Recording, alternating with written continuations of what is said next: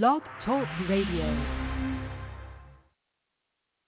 Okay, well, welcome to the Environmental Justice Report. Now, one of the things I want to say is that Blog Talk Radio is having a little issue right now because I see on this studio um, panel that I have actually 20 seconds till episode. Okay, so we've we've started. Okay, so Blog Talk Radio, they're they're having a few technical difficulties, so I'll start over.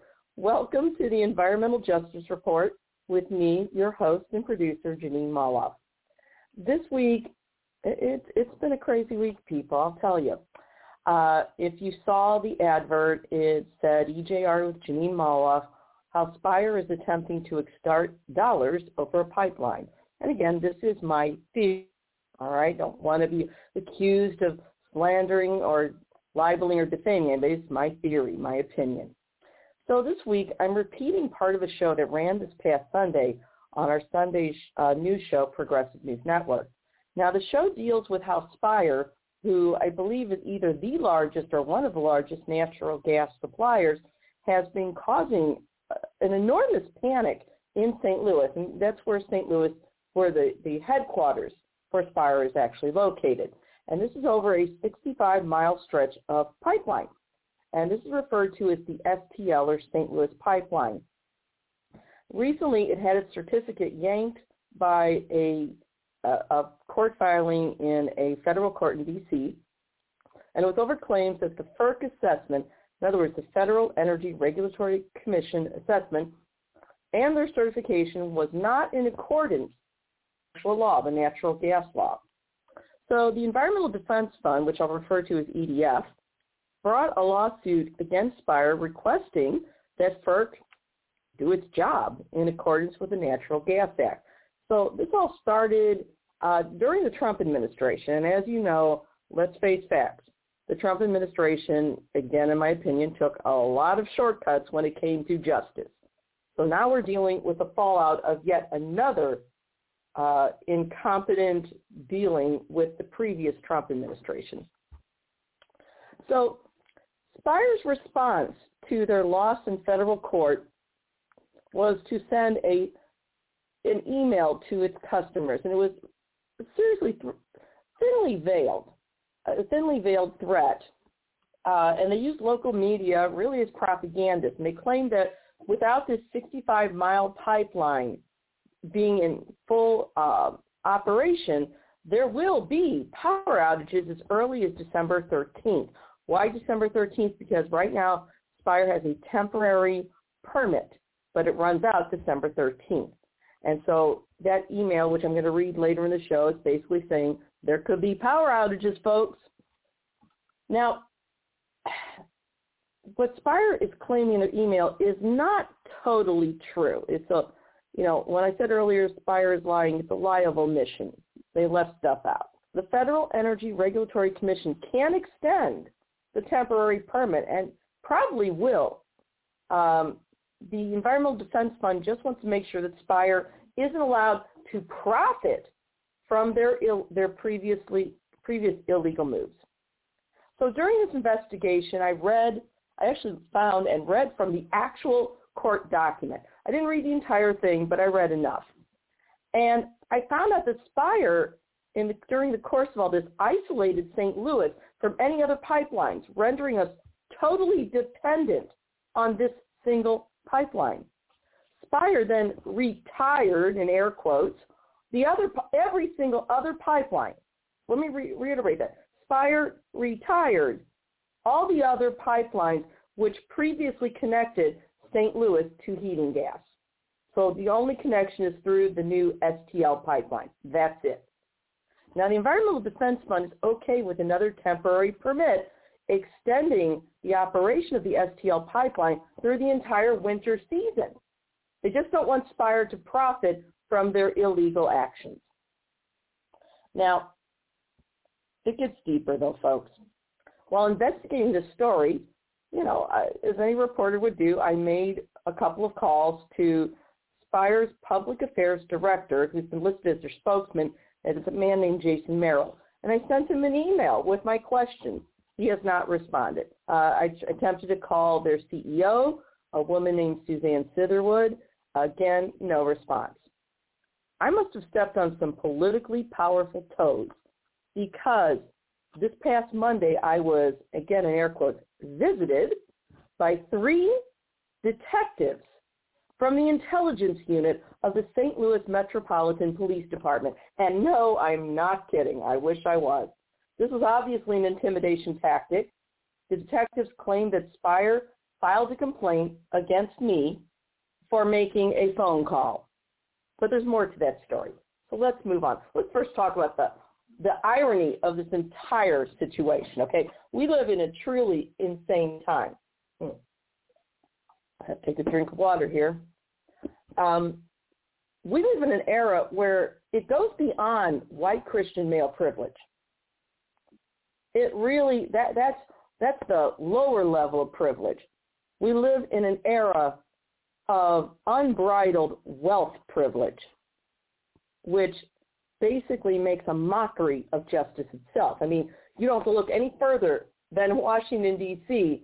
to see uh, Congressman Paul Gosar who has been affiliated with neo-Nazis, send a tweet, which was some sort of anime, which showed him, uh, it was like an anime snuff film, where it showed him, his anime character, and I think Marjorie Taylor Greene and Lauren Boebert basically taking turns murdering AOC.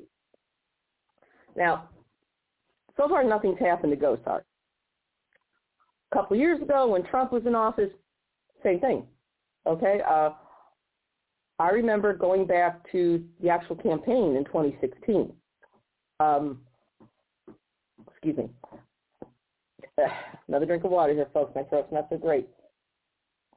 Back during the campaign of 2016, when Bernie was still in the race, Bernie, Hillary, and Trump. Trump retweeted a vile cartoon of, him, of Trump himself in a, a Nazi SS uniform. Bernie was in a concentration camp uniform with a yellow star for a Jew, and he was sitting in a gas chamber, and, and Trump was about to gleefully uh, flip the switch to turn on the, the poison gas. Now, most people would interpret that as a threat. You can call it humor, but it's not funny. It's a threat. Nothing happened to Trump. Nothing has happened to Gosar yet um, more and more has come out about how Republicans have been urging violence, talking about secession. You know, they're fine with violence against, you know, people of color, religious minorities, uppity women, liberals, you name it. Very little happens to them. But, you know, and then we had the comedian Kathy Griffin who, in part of her comedy act, she held up uh, if I'm remembering correctly, it was like a paper mache head that looked like Trump, and it looked like it had been severed from the body. And it was a stupid, tasteless joke, but it certainly wasn't a threat. Not to the same level as the other people, but yet Kathy Griffin was harassed and threatened by the FBI during the Trump administration. So this is not equal administration of justice. Make no mistake about it. Now, Spire is a large corporation. They are also a partially uh, regulated monopoly. Excuse me, folks. that time of year. So, you know, Spire is, as I said before, I believe the largest producer of natural gas in the United States. And if we have outages because of this, it's not just people with gas furnaces that could suffer. Um, I did a little more research, and what I found was Ameren is one of Spire's largest customers, and Ameren uh, produces electricity. So an outage like that could affect our electricity as well. So if you have a heat pump, you could be in jeopardy too. And keep in mind, this is this is really outrageous. But when I all these things happen, Gosar can threaten AOC, you name it.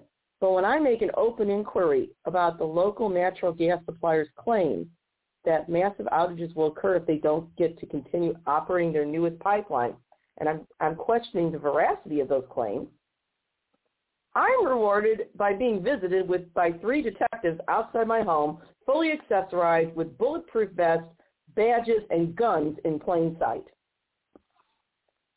This is just another example of police abuse sponsored by the very wealthy and powerful. So how did this start? First, I'm going to go to the infamous email.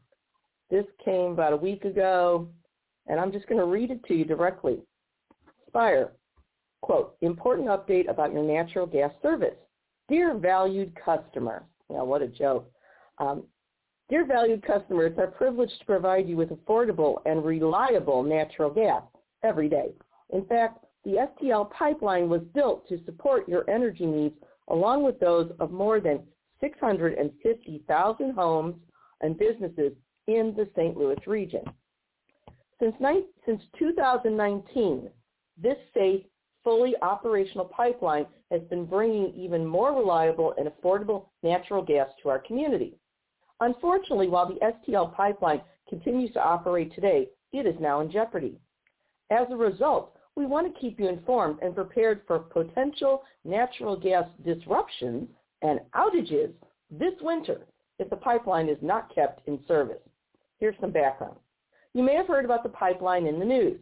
In short, the government agency that regulates interstate pipelines approved the construction and operation of the Spire STL pipeline after a two-year rigorous regulatory review. However, in January 2020, a New York-based environmentalist group, okay, that phrase right there, I'm going to interrupt. New York-based environmentalist group is Midwestern dog whistle bigot code for some damn libtards, okay, interfering. Let me go back to the email. So however, in January 2020, a New York-based environmentalist group challenged the government agency's approval process, and in June 2021, the court ruled in the group's favor. This ruling essentially took back the pipeline's approval to operate. Where things stand today. The STL, the STL pipeline is fully operational today with temporary federal approval to operate through December 13th, but that only takes us halfway through Missouri's coldest months. Spire has been working to keep the pipeline in service this winter as government regulators consider its long-term use. In fact, this week our CEO and chief legal counsel traveled to Washington, D.C. to talk with as many lawmakers as possible to help them understand the potential impact to the St. Louis community. We're confident that we've done everything we can to demonstrate the critical role the pipeline plays in providing the St. Louis community with energy.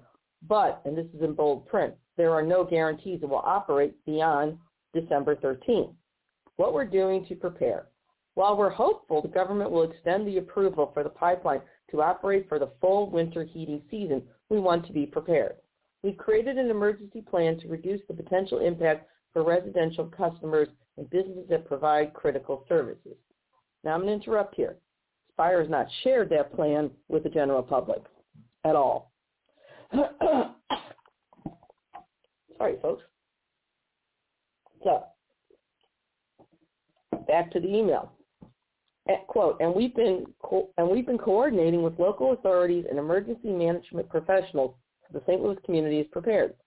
Our goal is always is to keep you safe and warm. As the most reliable energy source to heat homes, cook meals, and fuel industry, natural gas outages are extremely rare. And they cite uh, an alleged study from the Gas Technology Institute. Okay. Quote, however, a St. Louis winter without the STL pipeline in service is a different situation. So along the way, we'll keep you informed, help you prepare for potential outages or service disruptions, and advocate for the continued operation of the pipeline because we, know it's the right thing to do for our customers and our community. What you can do, okay, so I'm going to interrupt again. There, I don't know how anybody can prepare for potential outages just prepare to freeze to death? What? Because here in St. Louis, especially after December, we can get subarctic temperatures that are at zero or below zero. So let's go on. This last paragraph is really galling. Quote, what you can do. Without the STL pipeline in place, you may be asked to conserve energy by turning down the thermostat in your home or business and reducing use of your natural gas appliances, fireplace, oven, or, or another appliance. While we understand this isn't ideal during the winter months, we also know it will help us maintain service to the St. Louis community. Stay in touch and informed. We encourage you to stay informed about the evolving situation by visit, visiting, and they give you a, a link. Thank you for working with us. This last part is very evolving. Stay safe. Scott Carter, President, Spire, Missouri. Now, that's the email. Notice they mentioned Spire's CEO, but they don't name her. Scott Carter apparently is taking the heat for this. But the CEO is a woman named Suzanne Sitherwood. She was brought in from Georgia. Um, she worked for another natural gas company. And, you know, once again, there's more to the story than what you've been led to believe. So let's move on. Hmm. I'm going to read you my email, or at least part of my email, to Jason Merrill, who's the Spire Public Affairs Director. And I found this out because they just called Spire Media. Uh, this is all public information. You can just go to Google, type it in, boom, there it is. Nothing major. And I got a woman who claimed to be the public, uh, what's it, the public affairs manager. Apparently there's a difference. I really don't know what it is. And she gave me Jason Merrill's email. That's all. No mystery. So I sent this to him. Um, let's see now. I'm trying to see what day it was. I don't see it. All right. Well, anyway, I'm going to read the email. Oh my. Excuse me, folks. Sorry for the pauses. My throat is giving me fits today. Good morning. My name is Jeanine Molloff, and I'm an independent journalist who publishes with BuzzFlash. Formerly, I published with numerous other groups, including Huffington Post, UK Progressive, Eurasia Review, and others. I have multiple questions regarding the possible gas outages which were revealed yesterday in an email to Spire customers in St. Louis, St. Charles, and elsewhere. Uh, I'm going to interrupt. This is really going to affect St. Louis most hard hit. I'll go on. I have begun an in-depth investigation into Spire's commercial practices, including any majority stockholders, as well as Spire's interest in tar sands transport. Okay, again, this is all public information. There's nothing wrong about any of this, nothing subversive. I am casting a very wide net as I suspect this story is far more intricate than previously reported. Again, you have to realize anywhere by Spire's own estimates, I'm I'm interrupting again. I'm not reading from the email right this moment. By Spire's own estimates, anywhere from 400,000 to all 600,000 homes could find themselves without heat. That's it. Okay? And by the way, the only emergency plan I know of is that Spire has publicly told, told the, that Spire has told the public that they have a 10-day emergency supply. That's it. So back to my email. Most importantly, Spire has a responsibility to provide heating gas during the winter. To fail in this mission will lead to thousands of premature deaths. Spire failed to provide any alternative heating fuel delivery system in the event the STL pipeline was halted. There is no excuse for this premeditated malfeasance. For decades, Laclede Gas, which was before it was Spire, was able to deliver heating fuel when the state was more heavily populated, yet Spire has no plan for delivery. Sending an email weeks before the gas is sent, sent, set to run out is criminally malfeasant.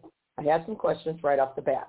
One, what was Spire's plan for or, what was Spire's plan for alternative plan? Let me start again. What was Spire's uh, what was Spire's plan for alternative delivery of heating fuel should the STL pipeline halt transport? Was there a plan? Who crafted this plan? Why wasn't the public alerted months ago? Number two, should Spire forfeit and refund all taxpayer subsidies it receives as a fossil fuel provider? Should Spire be forced to provide electric heat pumps to every household that suffers due to their malfeasant behavior? And I'm going to deviate from the email again. What a lot of the public doesn't know is, and we've talked about it on the show before, every fossil fuel producer, taxpayer subsidies. They just do. And it's been going on for 90 years, folks. All right, number three. Oh, lost my place here. Hold on. Yeah, number three. How much of this pipeline deal is being funded by venture capitalists who also happen to be Spire majority stockholders? And part of that hint, hint, and I'm deviating from the email again. One of their big stockholders is BlackRock. Back to the email. Number four, Spire failed to alert the public to the situation months ago. Instead, they waited to the last minute. How is this not premeditated fraud or even extortion? Okay, those are my questions. I have more questions, but this should suffice for now. I have also contacted my U.S. Congressman Cori Bush. Um, I put the NRDC. That was my mistake. it's actually the EDF. Is not to blame for this situation. Spire had a responsibility as a semi-regulated monopoly to provide an alternative service plan should the STL pipeline deal fail in court. The lack of such a plan indicates premeditation. I will be conducting this investigation as an ongoing expose. If you decide to ignore this communication, that choice will be reflected in my report. Again, thousands could die because of Spire's neglect. Someone should face not only civil suits but also criminal charges. I will most likely publish the first chapter of this expose before Thanksgiving. Uh, Jeanine Molloff, independent journalist, yada, yada, yada. I'll note that there has been no response from Jason Merrill to date. Okay? Again, all the information that I've obtained has been easily accessed public information. Nothing, nothing crazy. Okay? All right. So now we have a report from the local NBC affiliate, KSD. And this ran November 3rd, and the head, it was by Holden uh, Kurwicki, and the headline is Spire STL Pipeline Gets Widespread Support for Concerns Over Shutdown's Potential Impact. Politicians of both parties are supporting the pipeline's continued operation as concerns about residential heating and business production are raised. Um, we all should be concerned. Nobody's arguing that point. Not at all. Um, excuse me, more water. The problem, the problem is simply that nobody's questioning why we're in this position in the first place. Nobody's questioning why Spire execs and their board of directors made the decision to isolate St. Louis in particular and make them dependent on one pipeline. Even if you were pipeline happy, you thought this was you thought the STL pipeline was the best thing since sliced bread and the internet? No responsible planner would relegate a community to only one pipeline. They would have an alternative plan. Reasonable planning, nothing else. So let's go on. Now, they start out with the Public Utilities Commission of Missouri, and they sent a letter to federal regulators asking Spire to grant an immediate extension to operate the STL pipeline. That's fine. Again, nobody, the EDF is not challenging any sort of extension. They don't want the St. Louis area to go without heat. And that's per their own written documents that they filed in federal court. But they don't think Spire should profit from it, and they want to hold Spire accountable. Nobody's none of these political leaders, including on the Public Service Commission, are questioning why Spire did this to us. Why they were so, at the very least, irresponsible in their lack of planning. So this starts out first with this man named Ray McCarty, who saw um, he was in Texas apparently, and um, no, okay, Naka Power. He saw firsthand how the power being knocked out in Texas affected businesses in Missouri. Okay, and they quoted Mr. McCarty, who's the president of Associated Industries of Missouri, saying, quote, we had plants in southern Missouri that were shut down because they couldn't get enough gas to the plants. So they spent a lot of time with this Mr. McCarty, who, as far as I know, isn't a geologist. He isn't a lawyer. He I don't know. They're just using him, I guess. Uh, he's obviously in Spire's corner. Um, now, the STL pipeline staying in operation, it says it's from bipartisan support from you know Senator Roy Blunt, a Republican, and Mayor Tishaura Jones, a Democrat. Again, nobody's disagreeing with this. It's just that nobody's questioning why Spire put us in this position in the first place. That's the problem. So to quote Mayor Tishaura Jones, quote, the Spire STL pipeline project provides important access to, to abundant, affordable, and reliable supplies of clean natural gas produced from diverse domestic sources. I am concerned with the detrimental effects an immediate shutdown of the STL pipeline would have on communities in and around St. Louis during the winter months. We saw the importance of having diverse natural gas supply in February 2021 during Winter Storm Uri, which caused severe natural gas supply disruptions, unprecedented spikes in the cost of natural gas, and widespread service outages across the country. The outages during Winter Storm Uri resulted in a tragic loss of human life and nearly 200 billion in damages, making it one of the deadliest and costliest natural disasters in United States history. I don't know much about that. What I do know is this. When they mentioned the Texas power outages, those of you listening, there was a good explanation for that. Do you know why Texas suffered so many power outages? Because their privatized system, the companies in charge, failed to do the most basic of routine maintenance. That's it. It was pure negligence, criminal negligence, nothing else that caused the outages in Texas. Okay? So let's move on again. Anheuser-Busch wants this. Big business. They were sold to a company called InBev. Um, so in a letter to FERC, Anheuser-Busch Senior General Manager Jim Bickline said, quote, St. Louis is home to the, our oldest and largest brewery and relies on natural gas for brewing. And he goes on and on and on. It is big business. I don't know why KSD is quoting a brewery exec. They should have been talking to people on the street. They should have been questioning why Spire, uh, why Spire made us reliant on this one pipeline because that's the question. That's what has to be dealt with. Okay, so there was, KSD did give a response from the Environmental Defense Fund that everybody's blaming. And it came from Natalie Karas, who's the Senior Director and Lead Counsel for EDF. To quote Ms. Karas, quote, no one has suggested the Spire pipeline should be shut down immediately.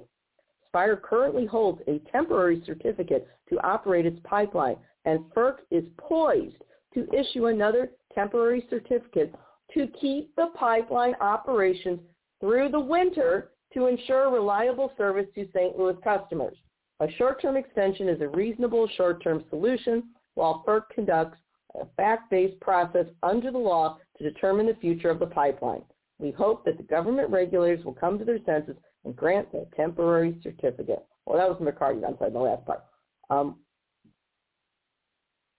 Karas from EDF said a short-term extension is a reasonable short-term solution while FERC conducts a fact-based process under the law to determine the future of the pipeline. So that's their lead counsel saying they don't want the gas turned off from the pipeline. So what's really going on? Well, as I talked about in the other show, what EDF actually claimed and filed in federal court, this is a piece here written again by their lead counsel, Natalie Karas. Um, it was published actually October 11th. And the headline is FERC, that's Federal Energy Regulatory Commission, not the Supreme Court, is the right place to fix the Spire pipeline mess. So basically after the D.C. court vacated Spire STL's unlawful certificate to operate this, sometimes they say it's 65 miles, 66 miles, you get the drift, natural gas pipeline. It, it runs between Illinois and Missouri in June. Okay? The D.C. court vacated the unlawful certificate. Then in October, um, Spire asked the U.S. Supreme Court to stay that decision. And you know, they were waiting on that. We now know that the Supreme Court just just refused to hear it. Um, and Karas is saying not only should the Supreme Court not grant the stay, well, they didn't because they didn't even listen to it, um, it should not even take up the case. And that's what happened. The SCOTUS refused to take up the case altogether. The, EDF Counsel saying why? Because the SPIREMET started at FERC, at the Federal Energy Regulatory Commission. Now, this is a federal agency that's supposed to handle pipeline approvals. And they need to proceed based on the law, okay, as properly administered by the commission. I'm reading from her, straight from her article, to address the complex facts that warrant a fact-finding review of an expert agency. While FERC's initial orders authorizing the pipeline were deficient, it has the capability and tools to conduct a fulsome analysis, and now is an opportunity to course correct. So he goes on to explain how, how the EDF filed the suit in the D.C. court last year because they had serious concerns that the pipeline, the STL pipeline certificate was granted, quote, without the legally required justification that the pipeline was needed and beneficial to the public. And that phrase is important because that's according to the natural uh, gas law. So she goes on to say, and I'm just reading from her article, since the D.C. court, since the D.C. Circuit ruling, FERC has been diligently addressing the urgent question of whether the pipeline is needed for the upcoming winter season. FERC also needs to determine the long-term fate of the pipeline, and it can't move forward until the case is out of the courts. Okay? Intervention by the Supreme Court now, while FERC has already examined these questions, would undercut one of the agency's core responsibilities. Um, she goes on to say the simple fact is there is no need or justification for the relief that Spire seeks. FERC has already approved the pipeline to operate through December, and get this, and is poised to extend an authorization to operate through the winter season. Nor is anyone suggesting anything to the contrary should occur. Spire's blatant, fear-driven public relations campaign hides the real issue that needs to be resolved. How did we get here? And how can we ensure this never happens again? So we know now we now know that the Supreme Court just refused to hear it altogether. So it's back in FERC's court. Well, this whole thing starts with um, the law that FERC has to operate under as they review gas pipelines and their permits, and that's the Natural Gas Act. This is a federal law. It has nothing to do with the EDF. It's just federal law. So it's supposed to have a rigorous review process, and that's because these pipelines, they, they can be extremely expensive, and they're huge infrastructure projects, and they operate for decades, and they do impact local communities and the environment. So FERC requires pipeline developers to prove in their application that two things. One, that there is market need for the project, and two, that the project's public benefits outweigh any adverse effects. And when you think about it, that's a pretty reasonable standard. They go on to explain that companies usually demonstrate market need based on a private system of contracting. And she goes on to say two parties negotiate at arm's length for pipeline capacity to ensure a project is right-sized to address legitimate identified needs. Okay? So, but then EDF Counsel explains further. This framework, which again up to now sounds reasonable, it disintegrates, it falls apart when a couple things could happen. When the two negotiating parties are either one affiliated, meaning that they're they're owned by the same entity basically, or two, they can saddle captive ratepayers with cost, and three, and this is the kicker, are negotiating with themselves. So this is what this is what EDF's complaining about. This framework that FERC is required to um, to operate under, under federal law, under the natural gas law. I'm sorry, the Natural Gas Act, excuse me.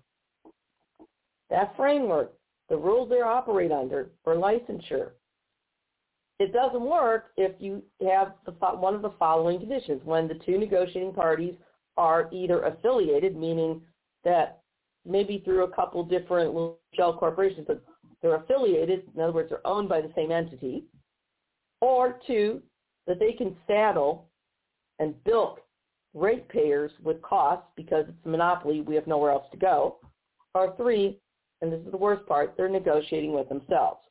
As I said before, this is, that last part part is like saying, hello, Fox, meet hen house, bon appetit. Don't get indigestion. So FERC's approach, um, excuse me, folks, I lost my place here. I need new glasses. Anyway, FERC's approach, they look at the existence of the contract. Okay, that's part of it, but they do more. They do an analysis of the counterparties. They analyze the terms. They un- analyze the surrounding market conditions. And all the things that were supposed to happen just fell short. And there's uh, EDF saying not just with the Spire pipeline, but in general. So this is kind of an indictment of what was going on, especially during the Trump administration with FERC. So, and they are, basically EDF is blowing the whistle on this affiliate-backed model, which is basically companies negotiating with themselves.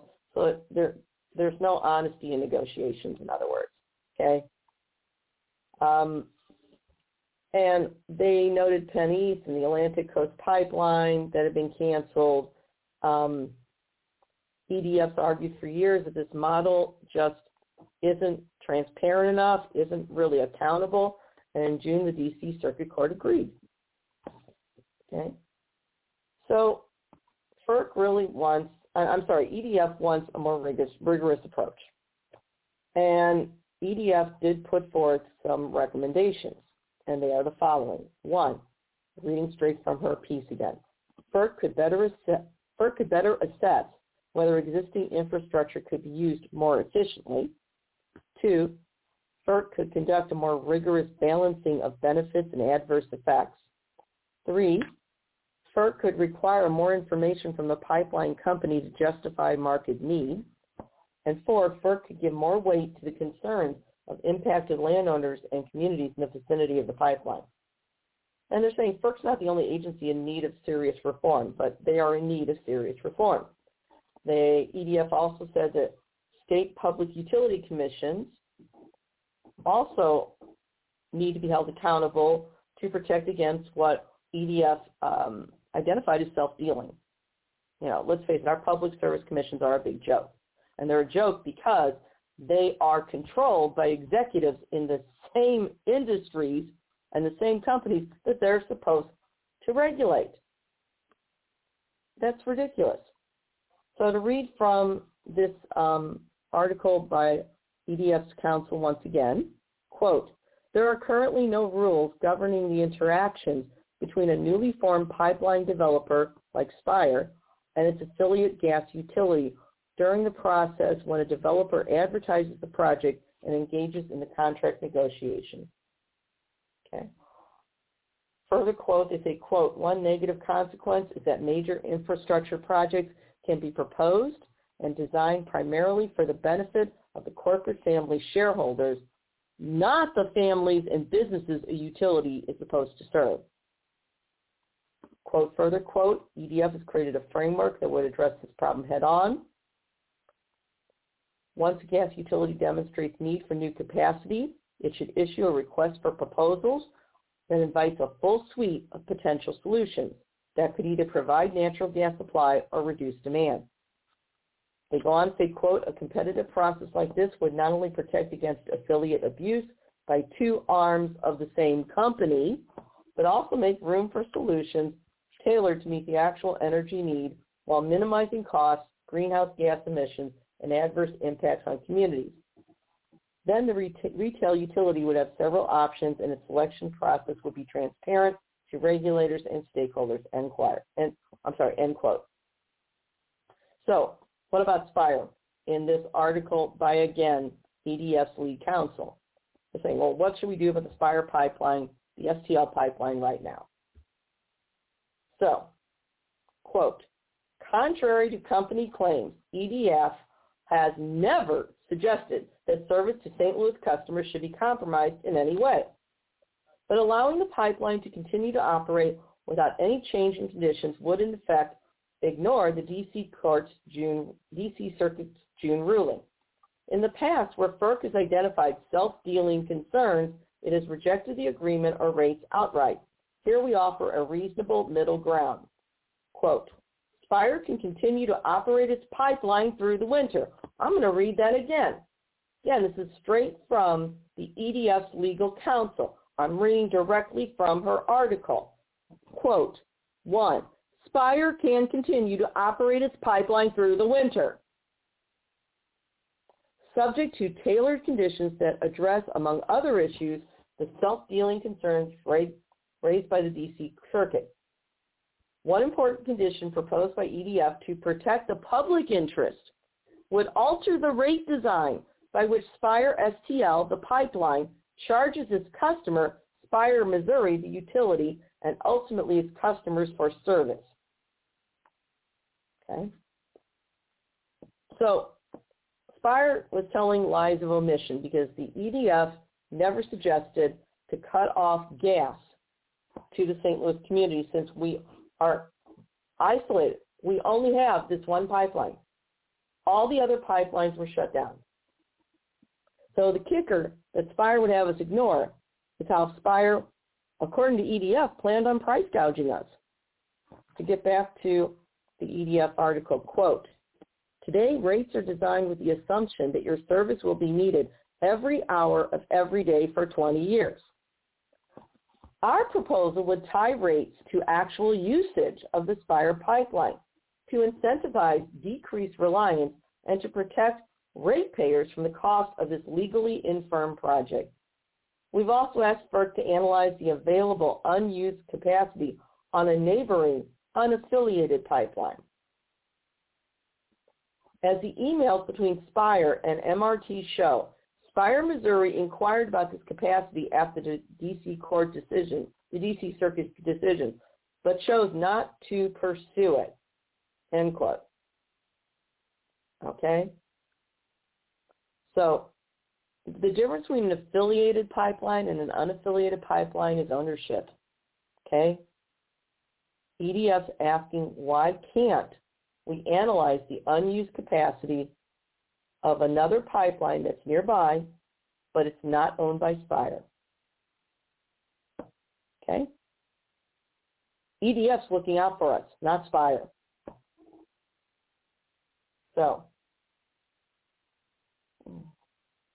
let's move on. So this was written by Natalie Karas. You can look it up yourself, Senior Director and Lead Counsel, Energy Markets and Utility Regulation for the Environmental Defense Fund. Um, she has, before she joined EDF in 2016, she worked at a firm called Duncan Weinberg Genzer and Pembroke, and her major practice was, was appearing before the FERC, the Federal Energy Regulatory Commission. That's it. So as you see, Spire was telling a lie of omission. The EDF did not want to cut us off. We're in this mess because of Spire, not because of the EDF. So, and it goes on, there was an earlier article, again written by Ms. Karas in October, and she points out that the quote, because Spire modified its system to incorporate the Spire STL pipeline over the last several years, despite EDF's pending challenge to the FERC certificate orders. Spire, Missouri is dependent on the pipeline in the near term to provide gas to its customers. So the question here is, did Spire make any contingency plan in the 90 days from the time um, they lost in court to, you know, heading into December? Did they make any contingency plans? And if they did, why hasn't the public been told about it? Spires claims they've met with emergency planners and politicians of both parties, but they haven't shared the information with the general public. Okay? Or did Spire execs just sit on their hands? We don't know. Oh boy.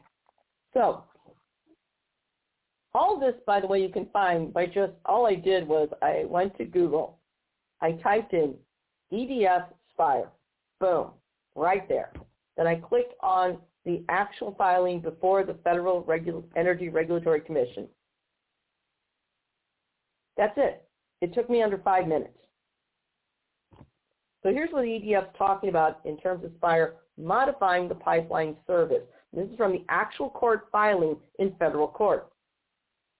And this is on page three, and I'm going to read exactly from it because I don't want any police detectives to misinterpret my intent. I'm joking, but you'll understand later towards the end of the program. So from page three of the filing before the Federal Energy Regulatory Commission, quote, the Spire affiliates application alleges that if the Spire STL pipeline were required to shut down as a result of the D.C. Circuit's mandate, Spire, Missouri, a local distribution company serving the St. Louis area would be required.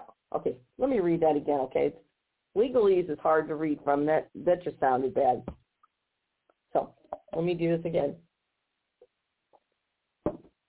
Quote, the Spire affiliates application alleges that if the Spire STL pipeline were required to shut down as a result of the D.C. Circuit's mandate, Spire, Missouri, a local distribution company serving the St. Louis area, would be required to curtail natural gas service during the upcoming winter heating season. Um, Spire STL and Spire, Missouri, collectively the Spire affiliates, are affiliated under common ownership, and the application, while, fired, while filed by Spire STL, contains substantial operational details regarding Spire, Missouri, and includes an affidavit by the president of Spire, Missouri, Scott Carter. And they reference the Carter affidavit. Going on. Quote, um, lost my place again. Sorry, folks. Uh, oh, there it is. All right. Um, oh, there it is. Sorry. Quote, to the extent an emergency exists, it of, let me start again. Quote, to the extent an emergency exists, it is of the Spire affiliate's own making. When the Spire STL pipeline came online, Spire's Missouri's distribution system became isolated in part from other sources of gas supply, and Spire, Missouri retired assets that supported reliable service during peak usage. I'm going to read that part again. Reading from a legal document is kind of a pain, people. Lawyers don't write like, they write in legalese. Let me go again. So, quote, to the extent an emergency exists, it is of the Spire affiliate's own making. When the Spire STL pipeline came online, Spire, Missouri's distribution system became isolated in part from other sources of gas supply, and Spire, Missouri retired assets that supported reliable service during peak usage. This is contrary to reasonable utility practice to preserve direct interconnections with existing pipelines in order to ensure continued access to more supply options. In fact, the Commission's certificate policy statement explicitly mentions new interconnections as a potential public benefit. The Spire affiliates claimed the Spire STL pipeline was providing more diverse options to the region. But in fact, its actions have rendered the St. Louis region dependent in the immediate term predominantly on a single pipeline that has been deemed unlawful in court. As EDF explains herein, the Spire affiliates cannot be permitted to reap financial benefits as a result of any temporary emergency authorization, end quote. Okay, folks, so here's what it is. This was filed in federal court. I don't think a public, non-for-profit attorney would risk their license by filing false claims in court. Based on this filing, before the STL pipeline went into operation, there were multiple pipelines that brought natural gas into the St. Louis region especially. Quite a few of them actually. And then Spire made the decision to retire, if you will. In other words, um, to just set aside and take out of use to decom- I don't know if it was decommission. They took all of them offline, if you will, so that the only pipeline that services the St. Louis region is the new STL pipeline. And that is in a, in a basically this is considered bad planning. The FERC Commission themselves says you should have new interconnections. And why? Because again, if something goes wrong with one pipeline, you have others that can fill in the gap. Now as it stands, if, there's a natural weather emergency, whatever, and something goes wrong with the pipeline, we're screwed. That's it. EDF had nothing to do with this. This was Spire's decision. And in large part because they want to use only the pipelines, it seems, that they own. But this is what it is. We are dependent, for the most part, on this one pipeline. And we've been cut off from all the others that used to bring natural gas into the St. Louis region. That decision was made by Spire, period. So I looked at, you know, some information about retiring a pipeline because I don't know much about it, frankly. And I found some information from Canada, okay, and this was uh, a website called aboutpipelines.com, okay? And there's different ways of taking a pipeline out of commission. So I'm not sure, and the reason I looked this up is because if they retired all these other pipelines, I don't know if they took them permanently out of use. I don't know if they capped them, took, removed them entirely, these underground pipes. I don't know but we need to find out. Okay, pipeline retirement. Sometimes they can just be deactivated temporarily. Sometimes they're decommissioned or they're retired. Um, but if a pipeline's removed from service, uh, let's see now. I, let me. I got lost here again. Okay, so if a pipeline's decommissioned, it will be cleaned, capped, and maintained. So I'm not a geologist. I'm assuming that it could be uncapped and put back into commission. Here's the kicker though. If a pipeline is permanently retired, the regulator will assess whether it's best to leave the line in place or remove the pipeline from the ground. So the question to be asked of Spire is, are those other pipelines that used to bring plenty of natural gas into the St. Louis region, those interconnecting pipelines, are they still there and just retired and left and just captains, or were they actually removed?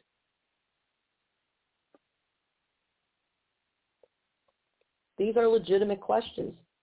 There's nothing wrong or illegal about anything I'm saying. And again, it's all public information. It didn't take long to find this stuff either. So basically, here's the deal. Spire decided that they wanted the St. Louis area to be serviced by this one pipeline, period. It ties in also with the way they bill. They want to be able to bill for every minute of every day for 20 years. So if you, I guess that means, and I'm not sure, I guess it means if you turn down your thermostat or even turn your furnace off on a nice day like we had a couple days ago, you'd still be billed. I know that happened to me last year. And I called and I asked. This was last year. I had cut my thermostat down, all right, trying to conserve. And whatever room I was in, I just put on an electric space heater to supplement. My bill was still sky high. And I'd done this the whole month. And they said, well, yeah, but that's just the way it is. And I said, but why? And they said, well, because even if you turn your furnace off, you're still um, connected to the natural gas. I said, but I didn't use it to that level. Didn't matter. So then now we're talking about are these billing practices legal? Again, I don't know. So Spire took these other pipelines that were interconnecting pipelines and retired them.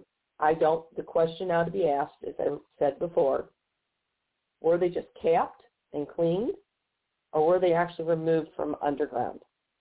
We have a right to know. Because we can't, it, is the height of stupidity to rely on one pipeline. If something goes wrong, something malfunctions, then we don't have a plan B. The Public Service Commission of Missouri should have never permitted this. FERC shouldn't have, and FERC isn't actually now. But Spire's response was to blame the New York environmentalists. The New York environmentalists weren't the ones that decided to retire all the other pipelines. If those pipelines hadn't been retired, if they were still at least minimally operational, we wouldn't be in this position. We could still access natural gas. So this is, uh, uh, you know, was this a slimy legal strategy to win their course, to win their case by cheating? Because now, yeah, we probably will face outages. But again, the Environmental Defense Fund is fine with the FERC Commission extending the permit to run the STL pipeline through the entire winter. So what's Spire's problem? I ran a show similar to this last Sunday. Okay, I first reported this story with slightly different information. Again, as I said before, on Progressive News Network uh, this past Sunday, November 7th. And then Monday, you know, I made a follow-up phone call to Spire, leaving a message with a public, I thought with a public affairs manager, um, for Jason Merrill, the public affairs director, and the person listed as Spire spokesman in the mainstream media. And I just wanted to ask, would he respond to the questions I emailed earlier when the story first broke? Okay? Keep in mind, I obtained his email address from this same public affairs manager. She was happy to give it to me. No problem. That's it. Not illegal to ask questions or make phone calls. Later that same day, I was driving home. I was taking my dog for a little car ride, and I was greeted. I was driving home, and I was greeted by three detectives from the intelligence division of the St. Louis Metropolitan Police Department. They were wearing armored vests and standing, you know, like that DC character, guns and badges in prominent display. They waited outside my home, and I saw them as I drove up my driveway. They wanted to talk to me. They approached me, and they formed a semicircle at the end of the driveway. It's reasonable to say I felt trapped on my own property. One detective said, quote, you made a phone call. Silence. He went on. He said, to Spire. Pause. Silence. This is him talking. He then said, quote, we want to understand your intent. More silence. He then went on to say, there was a complaint. Again, more silence. Finally, I said, I asked who filed the complaint. He said Spire. Now, this was clear, a clear intimidation tactic. The police, again, I'm saying what the police said, not what I said. The police said that Spire made a complaint about me. They wouldn't say who from Spire was responsible for this false police complaint. This happened the day after my first story about the Spire STL situation ran on my show. The timing is a little too coincidental. Now, in all fairness, the detectives were polite and calm, very polite, as they politely violated my First Amendment rights. Keep in mind, what I just read to you is what the police said, not what I said. Now, as I investigated further, I found some additional coincidences, though I haven't found any conclusions. Okay? Again, public information. Lord knows I'm not good with a computer. Just so happens the director of corporate security and crisis management for Spire is a gentleman named Al Moore. He came on board in October of 2012 as per his public LinkedIn profile. Before this corporate placement, Mr. Moore, guess what, was a lieutenant in the St. Louis Metropolitan Police Department. And, you know, that was 2012. Well, this is 20, this is 21. I get it. And I'm not accusing Mr. Moore of any improprieties. Not at all. But my concern lies in the growing trend of former police officers becoming corporate security heads. Because, and I'm not saying Mr. Moore does this, but they often maintain their former contacts in the police and the possibility of corruption, like calling in a favor, exists. Again, I reiterate, I am not accusing Mr. Moore of anything. As far as I know, he is an honorable gentleman. I Don't want anybody to misunderstand what I'm saying. But this coincidence is not a good visual. So this story has generated more questions than answers. So going back to my questions.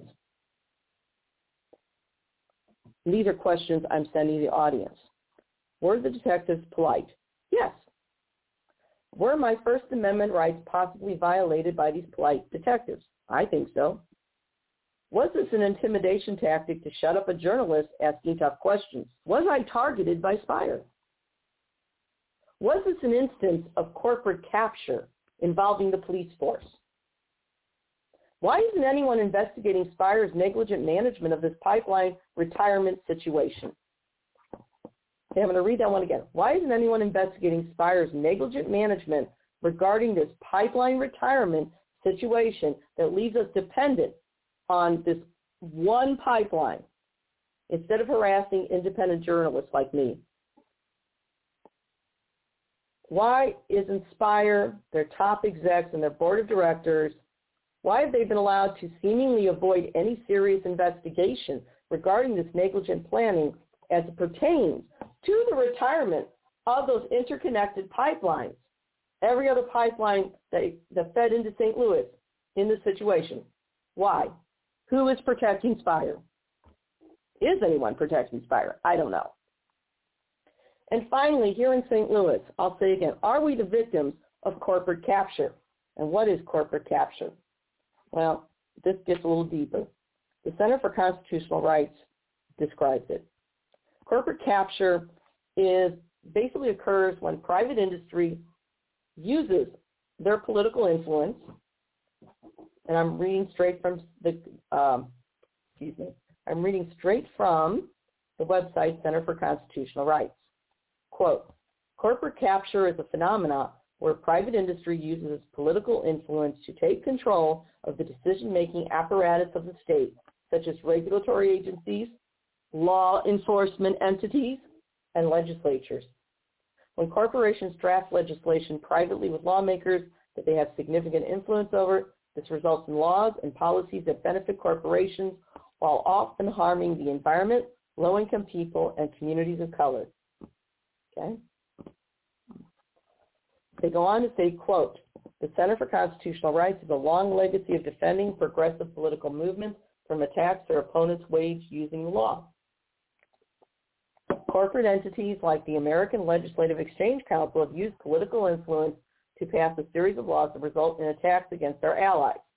ALEC is an incubator and platform for spreading policies that support the political agenda of its corporate and conservative members. ALEC has become one of the most powerful and lesser-known platforms of its kind in U.S. politics today. In recent years, the Center for Constitutional Rights has defended several movements facing repressive laws that are affiliated with ALEC, such as animal rights activists targeted by ag-gag laws, water protectors that resist oil and gas infrastructure development targeted by critical infrastructure laws, and Palestinian rights activists targeted by anti-boycott, divestment, and sanction laws. ALEC has played a significant role in developing and promoting all these state laws with its members. End quote. Now, it's also no small coincidence that many of these new ALEC-sponsored laws, especially dealing with critical infrastructure, you know, like pipelines of water, things like that, um, these new laws demand felony charges for what were normally viewed previously as minor misdemeanors. It also is absolutely no small uh, coincidence that in the past few weeks, I have also published two stories about ALEC's behind-the-scene activities in BuzzFlash and in OpEdNews. So again, I'm not making any accusations, but there's too many coincidences here. Okay? So let's kind of go draw this in conclusion here because my throat is bothering me. Hate asthma.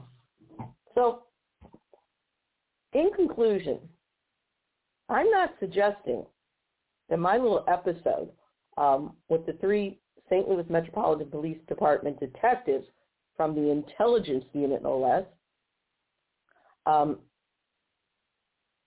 which, by the way, isn't on the, okay, let me start again. I lost my place here. I'm not suggesting that my little episode with three St. Louis Metropolitan Police Department detectives, again, from the intelligence unit, um, was somehow a diabolical plan. Um, but I am questioning the entire Spire drama. This still looks like harassment. And, and by the way, the intelligence unit on their uh, St. Louis Metropolitan Police Department's website, it's not listed. The only reason I know they were from the intelligence unit is one of them gave me his card. So is this Spire STL pipeline drama an instance of corporate capture? Keep in mind, Missouri is a state with a governor, Mike Parson, who is an ALEC member and a presenter, and also a state legislator, Justin Hill, who is the secretary of ALEC. Missouri's passed recent laws that come straight from the ALEC recipe book. This police harassment of me, a journalist, was mild compared to many. But that's not the point. It was still a violation of my First Amendment rights based on a false complaint. I actually don't know what the complaint was. They wouldn't tell me. Coming from a major stock exchange corporation. There's more questions. So why aren't the authorities, such as the Attorney General, investigating Spire? Why aren't they demanding accountability for the situation we've been placed in? Spire is guilty of gross negligence at the very least regarding any emergency contingency plan should the STL pipeline experience any problems, like from a severe weather event or just wear and tear or some sort of malfunction. You know, might not be up to industry standards. We'll never know because Spire refuses to open its records to the public beyond carefully crafted public relations drivel that simultaneously slurs the Environmental Defense Fund using dog whistle bigot code calling EDF a New York-based environmental group, which has said before, that is Midwestern bigot code for city slicker socialist. To make matters worse, the mainstream media here has failed to address these questions, much less do their due diligence. They didn't even bother to look up the federal court filing and read it. The facts are there. Spire decided, Spire made the decision to retire every pipeline that led to St. Louis. I'll say that again. Spire made the decision to retire every interconnecting pipeline that fed gas into St. Louis except the newest single STL pipeline. There is no plan B. Now Spire is scapegoating the Environmental Defense Fund, wrongfully claiming that EDF is the cause of the outages we will experience possibly as early as December 13th. Keep in mind, there wouldn't be a problem if Spire had just kept the other pipelines open, even minimally. Instead, Spire isolated St. Louis to this one single pipeline, and there was premeditation. So was this a slimy legal strategy to win in court by cheating? I don't know. What I do know, according to the federal court filing by the Environmental Defense Fund, is that Spire placed St. Louis in jeopardy. As a partially regulated monopoly, Spire has a legal obligation to ensure safe delivery of heating gas. Period. Reducing pipeline capacity to one single pipeline and retiring all the others is not responsible planning by any stretch of the imagination. As a result of this premeditated retiring and closing down of all the other pipelines that previously serviced St. Louis, outages could and most likely will occur, unless, of course, the FERC Commission gives us an extension, which they probably will. And keep in mind, by Spire's own admission, anywhere between 400 to 600,000 households could be without heat. So is Spire merely, merely guilty of mind-blogging incompetence? Or was this a plan to force the issue? Is Spire playing litigious chicken with the community, ready, willing, and able to allow a heating fuel cutoff heading into winter in an area that can dip into subarctic temperatures? Isn't this criminal malfeasance on the part of Spire? If such outages occur, it will make what happened in Texas last year look like a date at the spa. Such outages will result in possibly thousands of deaths, all caused at a minimum due to Spire's now implemented plan, which again shut down every single interconnecting pipeline feeding into St. Louis except the single STL pipeline in question. Why aren't Spire executives and the board of directors being interrogated regarding their premeditated malfeasance, which will result in outages and possibly thousands of deaths? Any deaths re- result from these gas outages, which again Spire caused with a premeditated plan, should bring criminal charges of negligent homicide. Homicide. I'm sorry. Let me start again. Any. Oh, I'm having problems tonight. Any deaths which result from gas outages, which again, Spire caused, with this premeditated plan, should bring criminal charges of negligent homicide to Spire execs and the board of directors. This is their fault. Why isn't Spire being criminally investigated by Merrick Garland and the DOJ for fraud and violations of the FERC Commission? And finally, my last question.